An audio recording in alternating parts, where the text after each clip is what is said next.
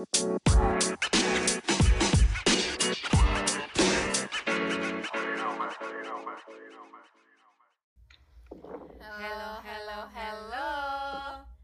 Selamat datang di LOL the podcast.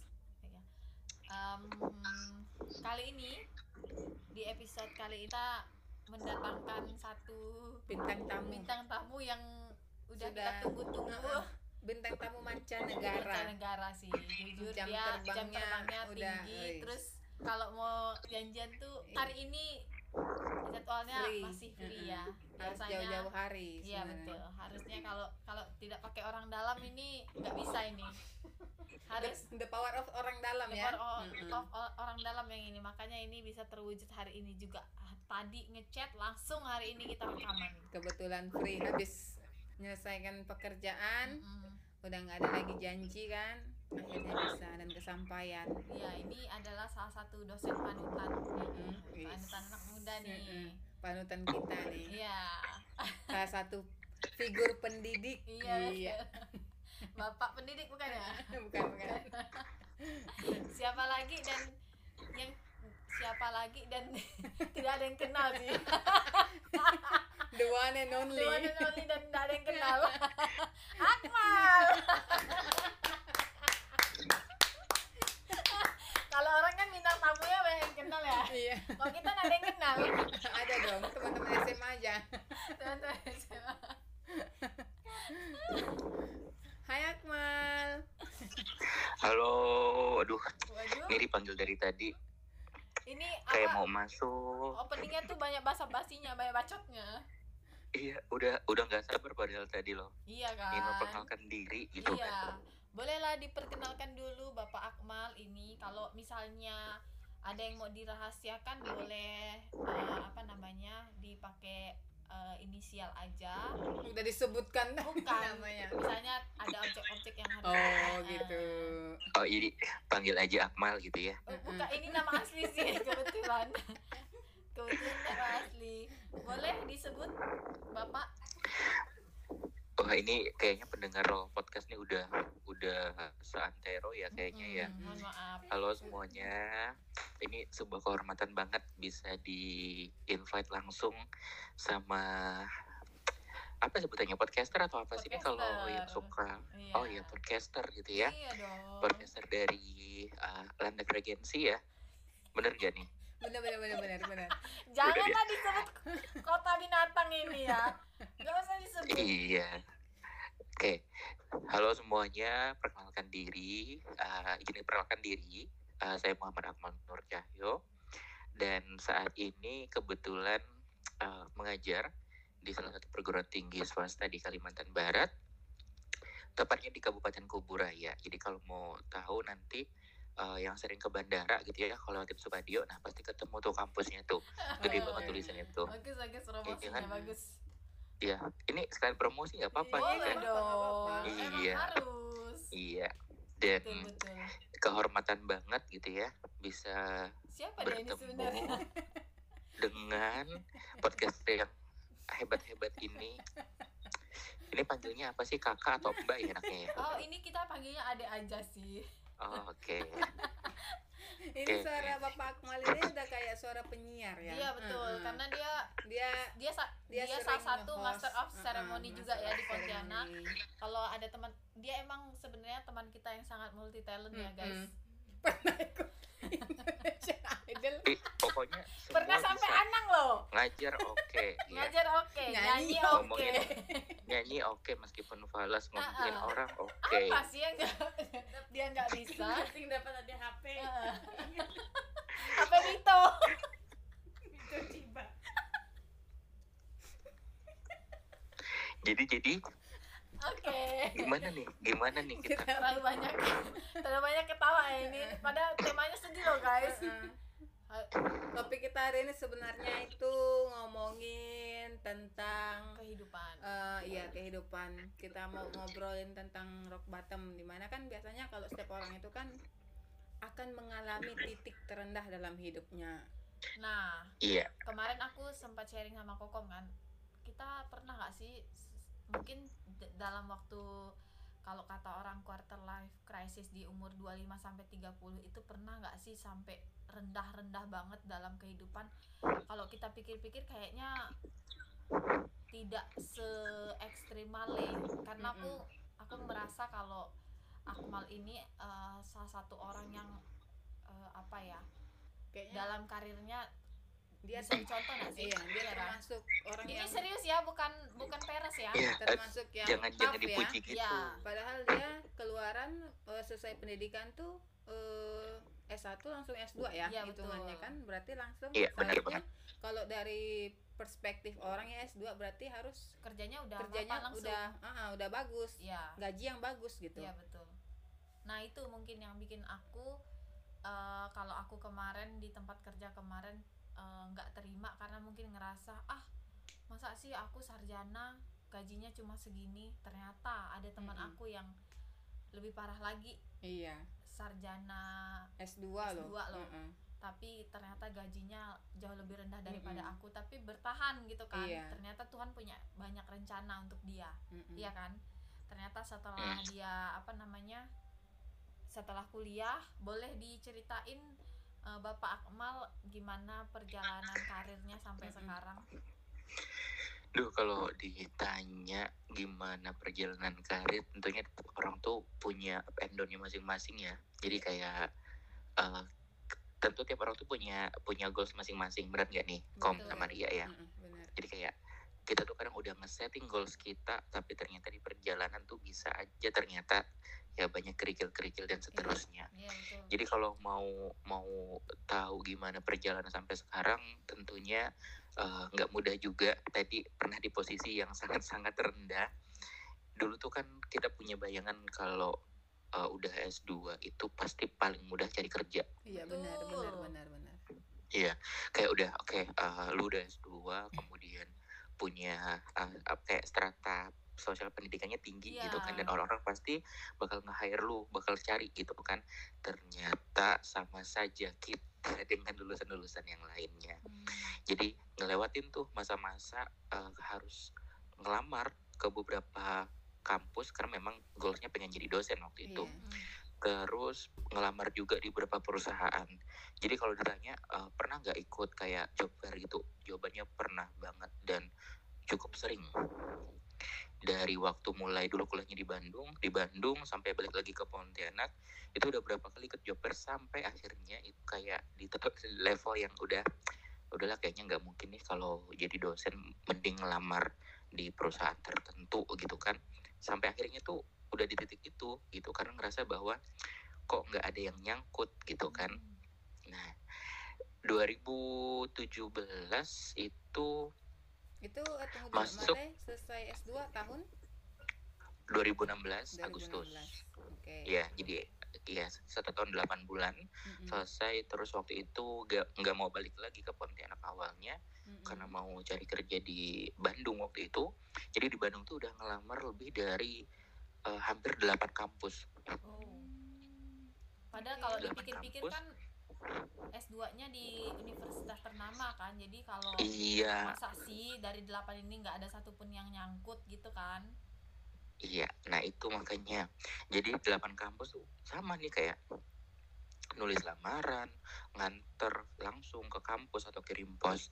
Sampai akhirnya tahun 2017 awal ngerasa udah nggak dapat kabar, akhirnya mutusin buat balik lagi ke Pontianak. Dan waktu itu pas lagi ada job fair waktu itu ya. Ada job fair di salah satu kampus di Pontianak.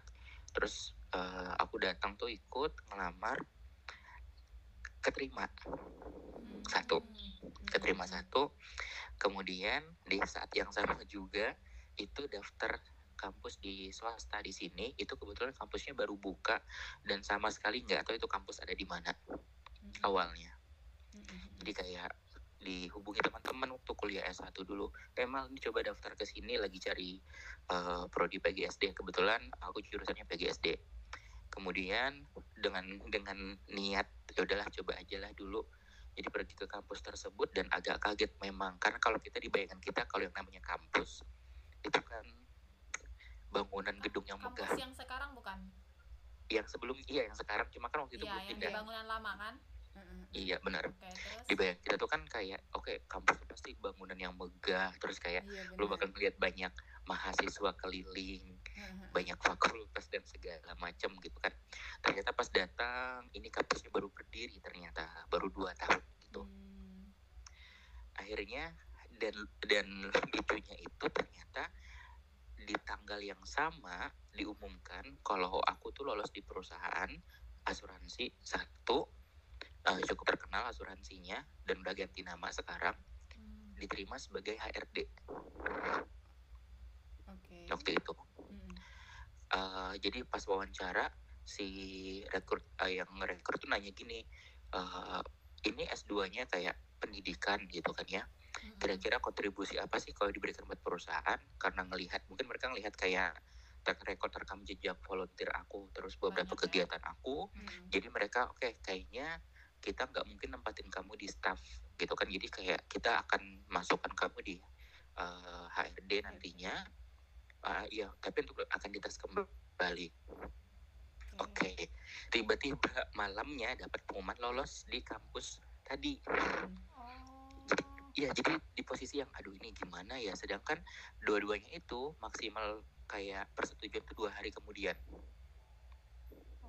Gitu kayak lo kalau mau ngambil yang perusahaan harus konfirmasi bersedia kan, kalau yang kampus juga sama karena harus ada persiapan untuk pendataan. Kalau di kita itu namanya nomor induk dosen nasional. Jadi kalau setiap dosen itu harus punya nomor induk dosen yang menyatakan bahwa ia tuh sudah sah atau resmi menjadi seorang tenaga pendidik di perguruan tinggi, mau itu negeri ataupun swasta. Jadi selama 2 hari itu lagi di ambang kebingungan gitu kan, karena bicara tentunya lebih ke paymentnya juga kan, karena kita kan fresh graduate, terus mikirnya kayak ini bakal dapat banyak gak sih dengan status kita yang S2 gitu loh, pernah mikir gak sih kayak gitu? Ya. Jadi udah tuh akhirnya berpikir cukup panjang, karena memang tadi udah setting goalnya sebagai pengajar, akhirnya dengan mengucap bismillah melepaslah yang asuransi tadi. Iya dilepas, tapi tuh kayak awalnya kayak duh ini nih padahal peluangnya bagus gitu kan. Iya betul. Mungkin gajinya lebih kemudian, bagus ya. Kalau dari salary kemungkinan itu lebih besar kan? Benar banget, dari salary pas itu berapa minggu kemudian baru kayak aduh ini kenapa nggak diambil ya waktu itu ya, itu di awal karena udah dibilang salary-nya yang dari kampus yang perusahaan yang di perusahaan udah dikasih tahu kan range harga untuk first graduate sekian, karena kan nanti ada namanya peningkatan jenjang karir. Nah yang di kampus juga sama tuh udah dikasih tahu nih kayak nanti kamu dapatnya gajinya sekian, cuma ada cumanya karena dosen baru otomatis kan nggak bisa langsung naik yang tinggi gitu kan. Oke, udah diskusi sama orang tua juga segala macam, akhirnya bismillah tadi aku ambil tuh yang ngajar hari pertama dan seterusnya, ya namanya juga anak baru gitu ya, ngerasa kayak oh ternyata gini sih kalau di perguruan tinggi. Jadi sebelumnya aku juga udah pernah ngajar di SD sama SMP, jadi tuh kayak oh ada perbedaan SD SMP sama universitas. Iya. Kalau ditanya lebih senang anak kuliah tentunya, lebih apa ya, lebih kayak lebih nyambung, lebih enak gitu kan. Masuk ke bulan pertama selesai mengabdi ngajar, gajian tuh gajian waktu itu kebetulan aku baru dapat 2 mata kuliah. Ya 2 mata kuliah itu, tapi partner sama dosen lainnya. Jadi sebenarnya itu kalau dosen baru itu mereka nggak boleh langsung ngajar sendiri. Oh gitu. Iya jadi harus kayak jadi ada partnernya gitu kan, entah si partnernya ini masuk di sebelum UTS atau di setelah UTS. Oh gitu, oke. Iya benar. Jadi udah tuh sesi penggajian, nerima amplop. Nah ini belum pakai transfer segala macam ya, masih pakai amplop. Masih pakai amplop ya. Tradisional ini. Itu 2017, bayangin tuh masih pakai amplop. Oke, dan kemudian dapat dan kalian tahu nominalnya berapa? Berapa gaji pertamanya? 95.000. Oh my god. Itu untuk sekelas dosen loh. Iya, dalam waktu 1 bulan. Dan dalam ini langsung kayak ini beneran nih 9. Iya, bayangkan itu di posisi 2017 tuh di mana-mana kayak kita mungkin udah ngerasa bahwa UMR-nya Pontianak tuh sekian gitu ya. Iya. Mm-hmm. Oke, 95.000 itu honor ngajar. Itu honor ngajar. Untuk apa gitu? 95.000 selama sebulan. Jadi 95.000 itu. Tapi boleh tahu nggak itu Pak Akmal ini apa namanya selama 1 bulan itu berapa jam ngajar? Berarti berapa kali ke kampus atau berapa waktu yang terluangkan untuk mendapatkan 95.000? Oke, dosen baru itu kita ada masa orientasi. Jadi seenggaknya lu harus datang 3 kali dalam seminggu. Tapi apapun itu waktu sebulan walaupun masih dalam orientasi, kayaknya 95.000 itu nggak wajar ya. Iya, itu kita mungkin kita mikirnya emang nggak wajar itu kan, iya. Karena kayak waduh ini gimana ya, kayak jadi 95.000 di hari itu tuh langsung habis. Iya dong. Habis aku beliin ayam geprek, beliin bensin, beliin jajan. Astaga, sedihnya. Habis. Tapi satu sisi ngerasa kemarin alhamdulillah ada, karena ini kayak pertama kali digaji. Ya? Tapi ada yang kayak mirisnya juga ada gitu. Karena kan di mindset orang-orang tuh ketika lu udah masuk jadi dosen itu pasti gila banyak banget gitu kan. Nah itu pikiran orang-orang harta ya. Iya gitu jadinya. Oke. Nah ternyata itu, berarti ini bisa dipukul rata nggak untuk semua dosen di Indonesia atau emang kebetulan aja nih dapatnya kampus gitu. Baru atau emang rata-rata kalau dosen emang ya kebanyakan tuh emang gajinya kecil dulu nih, karena kan kebanyakan orang kan taunya nih kayak oh dosen gitu, dosen kayak derajatnya lebih tinggi dari guru nih, pasti gajinya juga berkali-kali lipat dari guru gitu. Jadi ini nggak bisa meratakan untuk semuanya. Jadi ini kalau dari kacamatanya aku pribadi ini balik lagi ke kebijakan dari kampus itu yang pertama. Nggak boleh lah pakai pinjam kokong. Ada yang punya sendiri. Beda ya, masalahnya bukokom kacamatanya kacamata PNS gitu ya. Oh iya, aduh. Jangan bawa status lagi dong. Bapak Akmal jadi juga masih kayak berusaha kan. Iya, lagi berjuang kan. Ya jadi kayak ini nggak semua kampus kayak gitu, teman-teman yang denger ya. Jadi ini memang balik lagi kebijakan kampus, kemudian balik lagi ya tadi ke gimana rekrutmen dan perjanjian kerja. Iya, tapi memang kita dari awal tuh udah dikasih tahu sih bahwa ya karena kita baru, ya nggak pasti langsung dapat yang tinggi, itu yang pertama. Kedua memang tapi ya memang harus butuh. Memang nggak dapat langsung tinggi sih, tapi ya nggak nyangka juga sedikit itu kan. Itu kalau kita hitung untuk gaji UMR rata-rata itu 1 hari loh, gaji 1 hari kalau di UMR kan. Benar banget. Dan itu kita dapat sebulan. Ya, jadi kayak sebulan. Ya tadi balik lagi bahwa kayak ya kita sama pengajar tuh ngerasa bahwa kayak ini tuh panggilan, kayak ya kalau lu enjoy ya lu bakal nyaman gitu kan. Akhirnya sampai di titik sekarang rasain bahwa oh ternyata ini perjuangan dari dulu yang nol pikirnya gitu ya sampai sekarang udah kurang lebih udah hampir mau 5 tahun.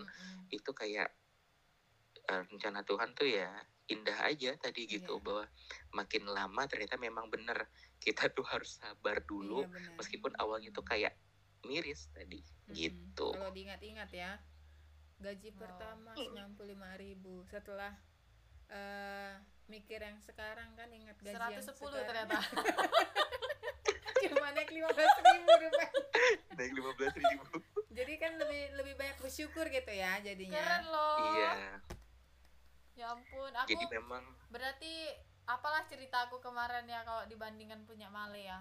Ternyata kayak aku tidak ngerasa bersyukur. Kita tuh ngerasa bahwa kita tuh ngerasa bahwa orang lain tuh lebih lebih beruntung dari kita padahal ternyata kadang sebaliknya gitu. Iya, tapi buat teman-teman yang dengar di podcast juga sebenarnya kalau kayak dosen itu banyak kayak lebih banyak ke side job di mana karena kan kalau dosen itu ada tugas untuk meneliti sama mengabdi. Oh. Nah, kalau bedanya sama guru kan guru fokusnya ke pengajaran misalnya. Nah, kalau dosen ada tambahan lagi tuh, ada meneliti sama mengabdi. Jadi, kami-kami ini bisa mendapatkan salary yang tambahan itu ketika meneliti dan mengabdi. Seperti itu. Harus lebih aktif berarti ya? Bener, harus aktif. Jadi kayak, nah dari itu tuh aku punya target bahwa oke, kalau stuck hanya ngandalin ngajar itu nggak cukup. Jadi aku harus ya cari-cari kegiatan lain atau cari program lain yang bisa memberikan pemasukan. Oke. Nah, kemarin kan itu bulan pertama 95.000. Lanjut lagi bulan kedua. Itu nambah bulan kedua ada di lupa banget tapi pokoknya antara 400.000. Oh, naik ya? Wow. Naik gitu. Cukup tinggi naiknya. Karena udah mulai banyak jamnya, cukup rutin itu 400 terus naik lagi 900 kemudian naik lagi ke 15 kemudian dan ya seterusnya sampai sekarang. Oke. Nah itu kan kalau kalau kita ngomongin titel nih ya Pak Akmal kan S2 kan, jadi kan mungkin dulu waktu masih kuliah mengharapnya bakalan gajinya langsung besar gitu kan, terus dapat kerja dengan penghasilan yang seperti itu. Apakah pernah terbersit untuk mencari pekerjaan lain untuk berpindah profesi? Karena sebagai pengajar pun sebenarnya bayarnya memang nggak mahal ya, dan itu lebih pengabdian sebenarnya. Tapi kan sebagai manusia kita juga butuh uang kan, tidak munafik. Jadi ketika mendapatkan gaji yang seperti itu pasti ada pengennya ya mendapatkan sesuatu yang lebih baik gitu. Apakah pernah terpikir untuk berpindah profesi seperti itu? Jadi itu dulu tuh si dari SMA tuh pikiran kayaknya seru kok jadi artis. Dari dulu ya, cita-citanya itu lama kali pun ya, memang suka ngartis bapak ini ya, memang suka yang instan ya karena uangnya banyak kan. Kayaknya harus jadi artis gitu kan. Nah jadi masuk ke cukup struggle di satu tahun pertama ngajar karena ngerasa bahwa bisa nggak ya bertahan gitu kan dengan pendapatan segini seterusnya. Akhirnya mulai sejak itu aku mulai ngembangin aku ngerasa bahwa aku nggak bisa diam hanya ngajar, jadi harus ada aktivitas lain. Nah kebetulan banget aku ngerasa bahwa kayak aku punya kemampuan di bidang komunikasi, public speaking iya. Terus aku ngerasa bahwa kenapa nggak dicoba untuk mulai berkarya dengan set job yang lain gitu kan. Jadi sebenarnya tuh mulai dari 2014. Jadi sebelum ngajar tuh udah mulai coba berkecimpung.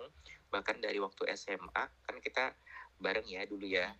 SMA kemudian ngerasa bahwa suka dengan yang namanya dunia yang ramai gitu ya. Akhirnya memberanikan diri untuk terjun sebagai seorang pembawa acara waktu itu. Iya, jadi MC atau pewara ya, MC. Kita bilangnya MC aja lah ya, lebih praktis. Tapi memang jadi kalau dari ini bulat ya, suara yang dihasilkan tuh bulat, berbeda kalau sama narasumber palsu kita yang lain. Harapannya beda ya, Bu. Harapannya kemarin dengan suara itu bisa masukin insana idol apa namanya kemarin. Kayak tertata gitu, iya, suaranya tuh bulat gitu, kayak suara-suara kayak suara Daniel Mananta gitu kali ya. Bagus banget. Kirain Deddy Sumargo tadi. Iya, janganlah Bang. Curhat Bang. Lalu Pak Akmal lanjut. Jadi tadi yang kayak Kokom tanyakan, pernah nggak di titik yang pengen pindah profesi? Jawabannya pernah. Oh, pernah. Ngerasa bahwa apakah bisa bertahan atau enggak, ataukah aku nih harus nunggu dulu gitu kan. Tapi gini, oke, kalau gitu aku coba beranikan diri untuk cari kesibukan lain dengan ya tadi sebagai pembawa acara, sebagai MC. Itu sebenarnya mulai dari SMA udah mulai, cuma masih belum terlalu fokus. Kemudian 2014 baru mulai, jadi sebelum S2 udah mulai juga. Awalnya hanya acara-acara yang sifatnya kantor. Itu yang pertama. Jadi kayak misalnya ada ini ada acara bisa sambut kepala dinas misalnya. Iya, atau ada halal bihalal di kantor gitu kan.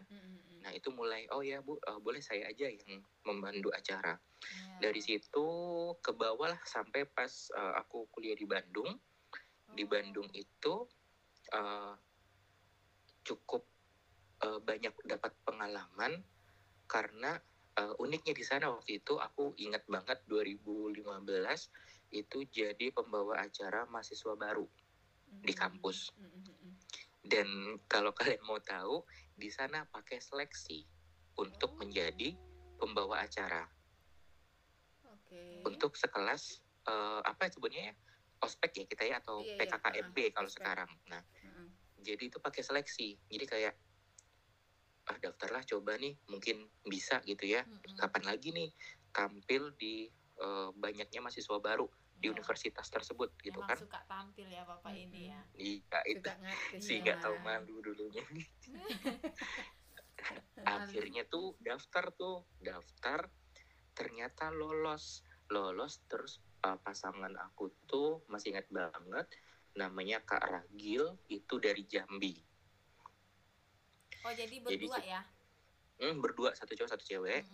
MC-nya cukup banyak diterima, itu hampir 3 pasang, berarti ada 6 orang yang ditempatkan di beberapa sesi.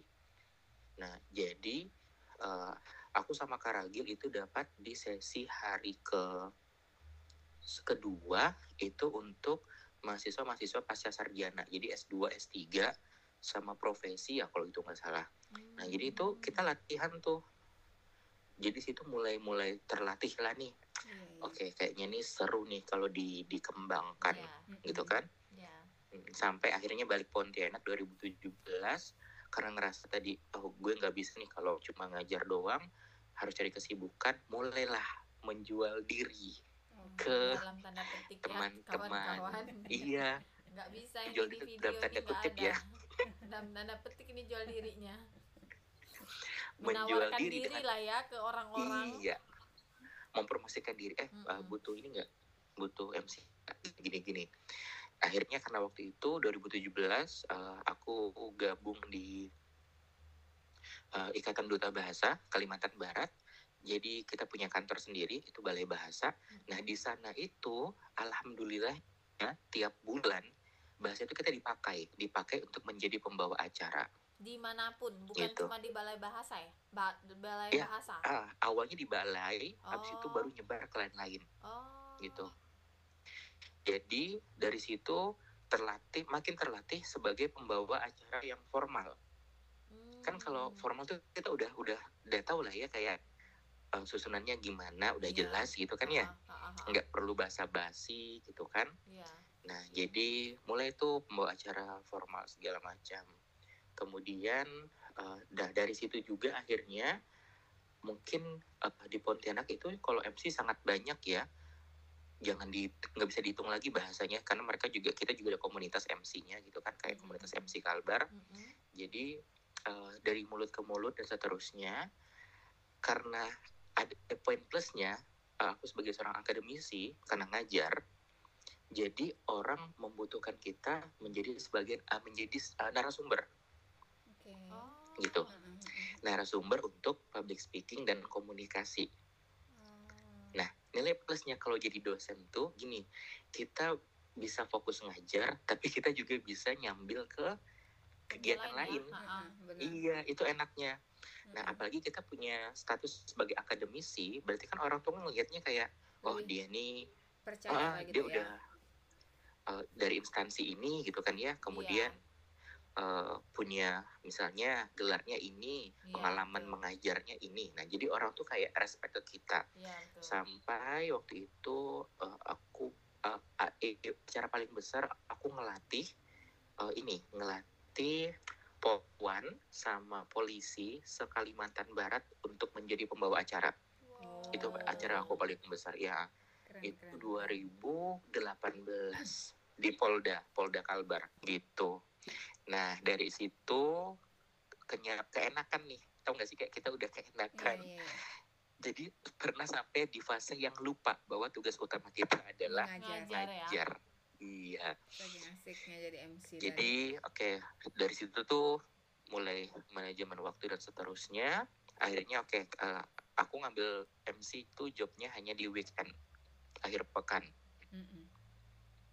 Nah, kecuali ada sesuatu yang darurat nih, yang acaranya formal, berarti kan itu harus di hari kerja. Nah, itu berarti aku harus ngimbangin dan mau gak mau harus ganti jam ke mahasiswa.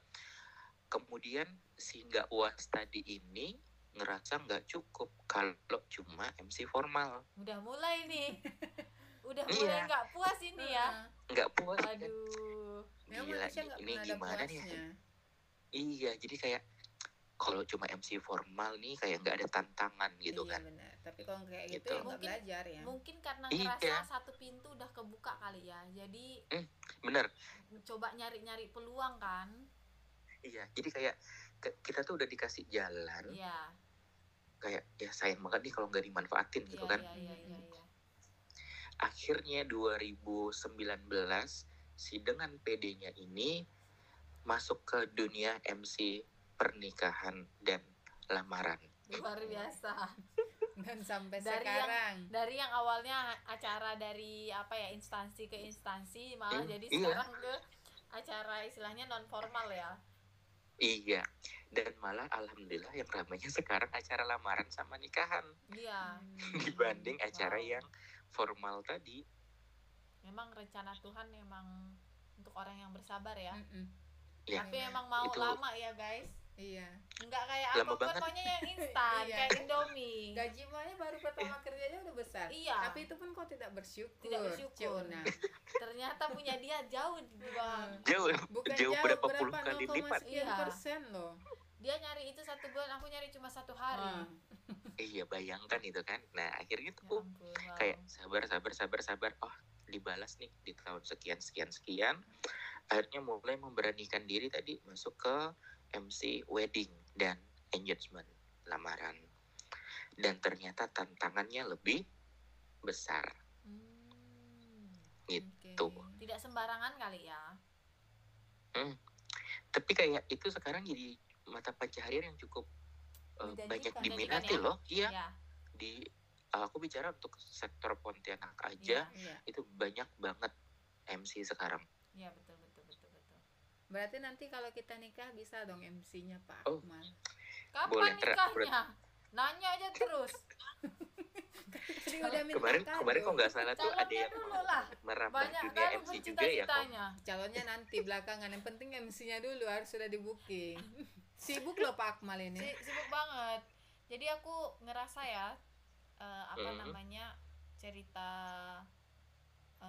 Bapak Akmal ini jauh sekali sama titik terendahnya aku yang nggak ada rendah-rendahnya. Belum sampai rendah. Kalau punya dia mungkin udah minus rendahnya. Punya aku belum aja rendah tapi udah ngeluh. Iya kan? Nah, itu tuh gimana tapi sih Male cara cara menerimanya kalau misalnya kayak legowo gitu ya. Iya kan, kayak oh ini mungkin Tuhan memang suruh sabar dulu dan kayak gitu-gitunya gimana kemarin, atau berapa lama sih cara menerima ketika ada di posisi itu dengan gaji yang cuma berapa ini, atau ketika memang udah tahu nih gajinya cuma segini 1 bulan ke depan agak naik tapi kok masih tidak sesuai dengan yang diharapkan, langsung bergerak saat itu juga kah? Atau kayak ya udahlah gitu, ternyata 2-3 tahun lagi baru bekerja gitu pada saat di posisi yang tadi jadi MC itu loh, kan itu kan jadi batu lompatannya kan, setelah dari karena merasa kurang ini ternyata nyari di tempat lain.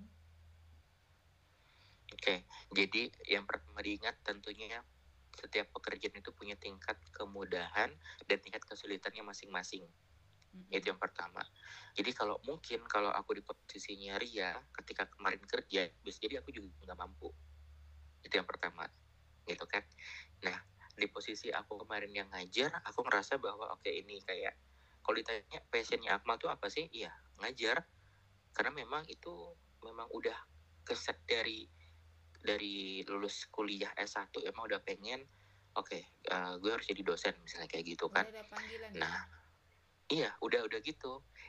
Ya kita sama ya. Kita kebetulan aku sama Kokom nih satu profesi ya kita ya. Sama-sama pengajar ya.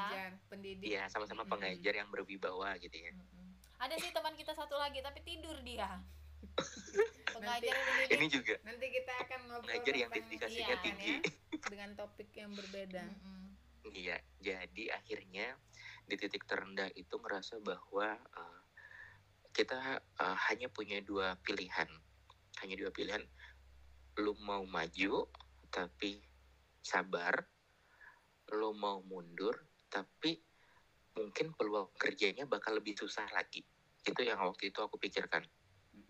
Jadi karena jujur ngerasa bahwa lulusan S2 sekarang itu udah banyak ya. Kalau teman-teman juga mau tahu, ya udah kayak S1. Guru SD aja sekarang harus S2. Iya benar. Guru SMP sama S2 dan seterusnya. Yang beda kita tuh memang hanya dari level pekerjaannya aja sebenarnya gitu. Jadi aku kayak udahlah sampai sebenarnya bukan pasrah tapi kayak yang kalau aku mundur aku harus nyari kerja lagi gitu ya. Dan aku tuh nggak bersyukur sama kerjaannya sekarang itu. Jadinya mencoba untuk menerima meskipun ngerasa bahwa kok nggak cukup, kok nggak pernah puas dan seterusnya. Tapi tadi balik lagi bahwa sambil kita masuk ke dunia kerja itu kan kita sambil belajar bahwa gini ternyata untuk mencapai titik yang tinggi itu prosesnya panjang. Iya. Ada step-step yang sampai harus titik dilewati, sekarang. Ya. Bener banget titik sekarang.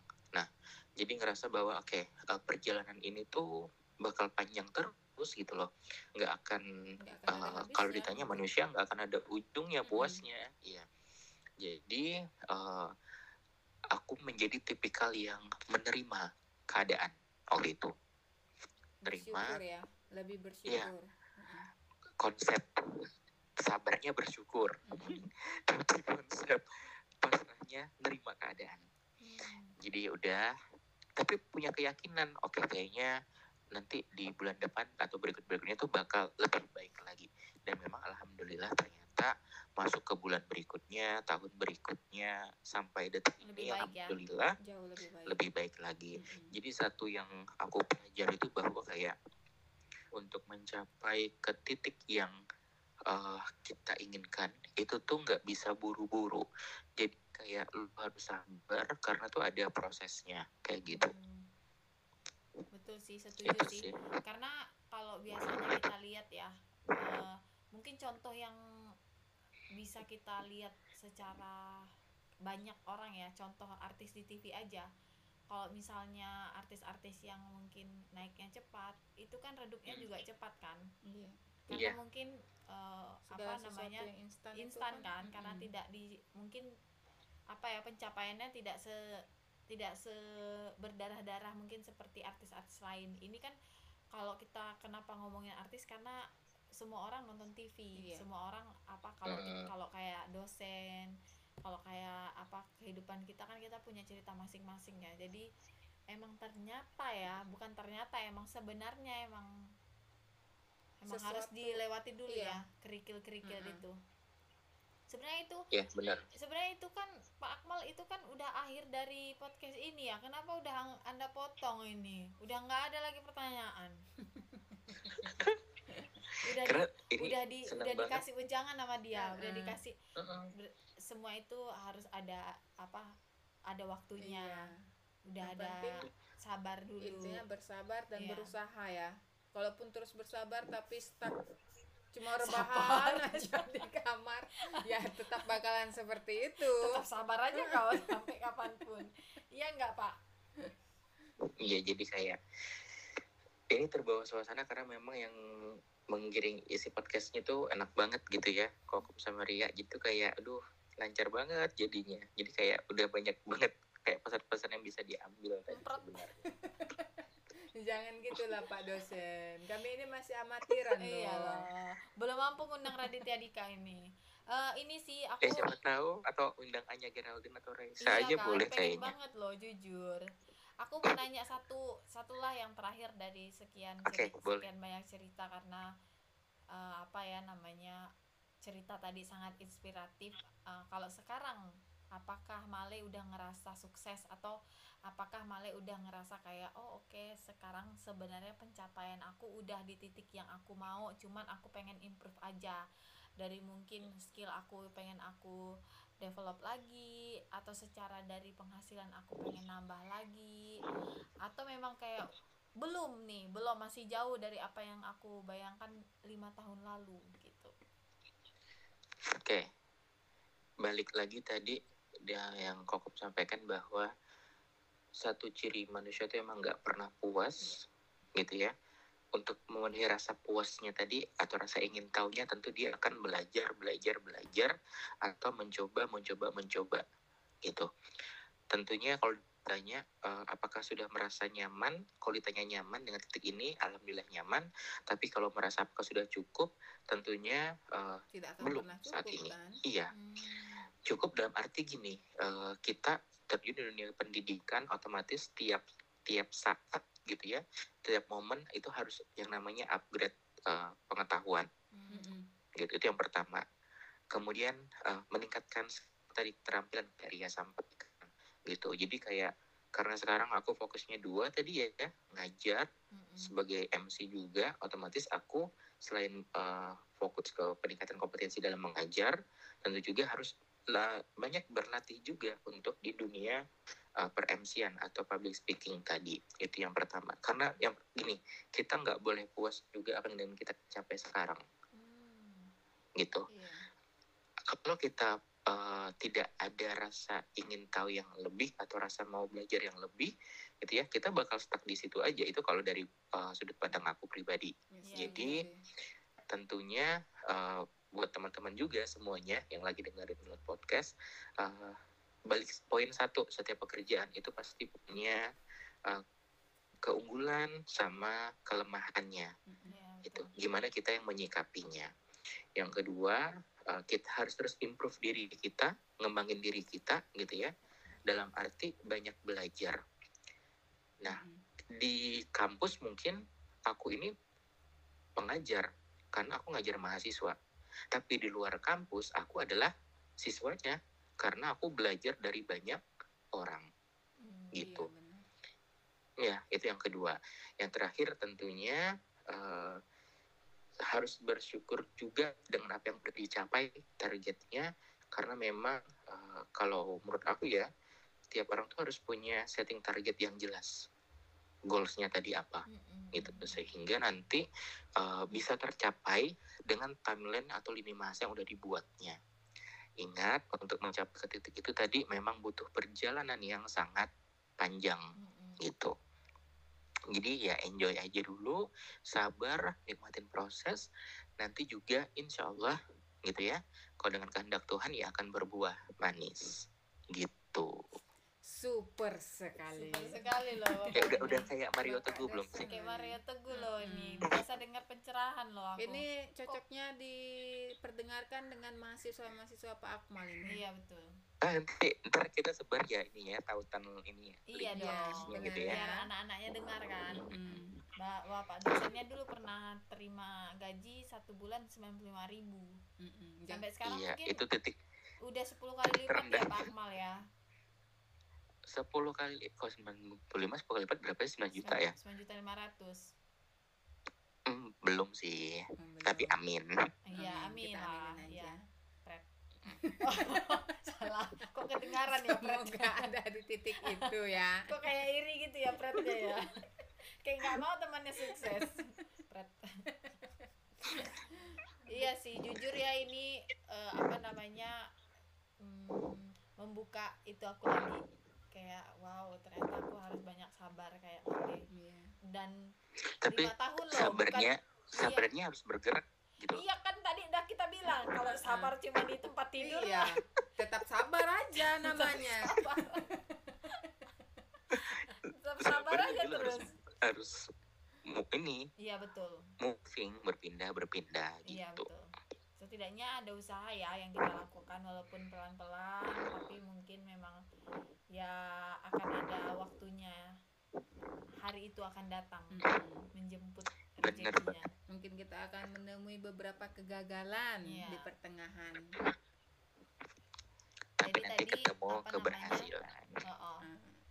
Cara kalau bisa disimpulkan tadi kan cara Pak Akmal melaluinya itu adalah dengan melewatinya, ya kan? Maksudnya enjoy dengan prosesnya, kemudian sabar. Ternyata 5 tahun ke depan ada apa hasilnya, yang kita tahu ternyata dia sekarang udah bisa jadi asesor, iya kan? Iya benar. Terima kasih pujiannya. Pernah jadi wakil rektor. Iya. Banyak pencapaiannya yang mana tahu nanti mungkin 5 tahun ke depan jadi rektor ya. Iya betul, betul. Siapa yang tahu kan? Kita mau bangun yayasan nanti. Oh iya. Ibu, ya. Oh, iya betul. Dan lupa rekrut saya ya Pak Akmal ya. Jadi pembantu rektor. Gampang nanti ya. Pembantu di rumah maksudnya Male. Terus itu cara menerimanya adalah tadi ya sama ya.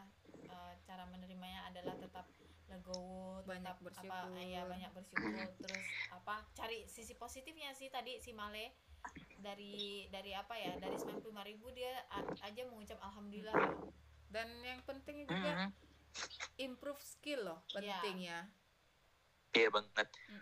Karena Kokom juga kita tahu Kokom itu udah ya kita anggapnya expert di Inggris ya. Ria ya. Iya betul. Tapi tentu Kokom tetap harus ngelatih juga gitu kan. Iya. Enggak bisa ngerasa bahwa ya kita udah paling jago gitu. Iya benar. Tetap harus belajar. Walaupun kayak teman kita juga yang Kokom ya. Iya. Selalu harus belajar itu. Tapi seorang guru pun, seorang pendidik pun itu selalu ada hasrat ingin belajar ya Pak Akmal ya. Selalu ada rasa kurang gitu. Iya, nggak mesti guru sebenarnya. Kayak misalnya Ria aja dia fokus di MA misalnya. Tentu kan tren makeup itu kan dari tahun ke tahun akan ada perubahan gitu kan. Iya. Jadi kalau kita masih bertahan dengan makeup yang lama misalnya, ya nanti nggak bakal dipakai orang gitu. Betul. Oh iya sama ya berarti. Ternyata dunia pendidikan itu berkembang ya, evolving ya dia berkembang terus. Bener banget. Oke, yang bisa dipetik tadi udah juga ya bahwa semua itu butuh waktu, butuh proses, akan ada harinya datang. Tetap berusaha untuk kalau misalnya di titik ini kalau dia mau bertahan tapi harus sabar. Kalau dia keluar tapi dia harus ngulang dari nol lagi dan belum tentu peluang itu bagus untuk karir ke depannya. Iya, itu tadi. Gila tapi sih. Ini balik lagi ke ini ya, ke pribadi orang masing-masing gitu. Betul. Mereka punya pertimbangan iya benar. Masing-masing ya kalau orang. Tapi mungkin ada juga sih yang mungkin dia berpikiran dia tidak cocok dengan yang ini mungkin karena gajinya dan dia melompat ke pekerjaan yang lain mungkin dia bakalan lebih sukses ya. Iya bisa. Ada juga bisa, yang iya bisa. Jadi kayak kan struggle-nya orang tuh beda-beda tadi cara ngadepinnya beda-beda. Iya kalau memang ngerasa oke saya harus out dari yang satu ini terus ternyata di satunya berhasil ya. Iya. Berarti kan rezekinya di situ. Gitu. Benar. Yes, super sekali obrolan super kita hari ini. Hampir 50 menit loh, sangat terasa loh. Hampir satu jam ternyata ya. Iya, 1 jam loh ngobrol, tapi tidak terasa ya. Mungkin karena mengalir juga terus kisahnya sangat menggoncang hati ya, aku ya. Ngobrol juga MC loh. Iya, enak kali. MC ibu kota. Iya, jadi kita ngobrolnya tuh kayak itu kayaknya bakal diundang balik di podcastnya aku gitu ya. Iya. Jadi nanti kita taruh namamu pun mungkin langsung naik lagi viewers kita ya enggak? Harusnya kayak, sih. Langsung kayak banyak kali pun yang ngeklik ya. Iya loh. Harusnya loh. Iya. Harusnya loh. Kalau kita akhiri podcast yang kali ini, sebenarnya kita akan ada dua sebenarnya di topik kali ini kita ada dua narasumber nih Male. Aku mau ya, aku mau tanya satu teman aku juga tentang pengalaman hidupnya. Menurut aku lumayan pahit soalnya hidupnya dan apa ya, tidak semua orang mampu melewati apa yang dia lewati. Jadi aku pengen tahu kayak apa sih dia ngelewati hidupnya tanpa harus berpikir yang apa ya, sekarang itu kan banyak orang yang mungkin sudah tidak tahan dengan hidupnya dengan mengakhiri hidupnya, tapi mungkin dia tetap mencari tetap mau bertahan hidup entah dengan apapun itu alasannya kan. Itu kita perlu apresiasi kan orang, karena punya tadi kita bilang struggle hidup orang tuh berbeda-beda, level mereka menerima masalah itu beda-beda gitu kan. Nah, aku mau tanya dia juga nih. Sebenarnya malam ini kita mau recordingnya, cuman dia ternyata pergi. Jadi kita can wait. Aku juga pengen dengar nanti berarti ya kalau udah rilis ya. Hari Minggu up-nya. Oke. Siap. Kita akhiri podcast yang kali ini. Terima kasih. Kita ucapkan terima kasih ya. Terima kasih semuanya. Udah mau join podcast kita yang sangat kece ini. Nanti kita ngobrol-ngobrol lagi ya masalah pendidikan. Iya, betul. Oke, boleh. Oke deh. Di episode selanjutnya ya. Iya. Hey, thank you Kokom Ria. Iya, dah. Bye. Bye.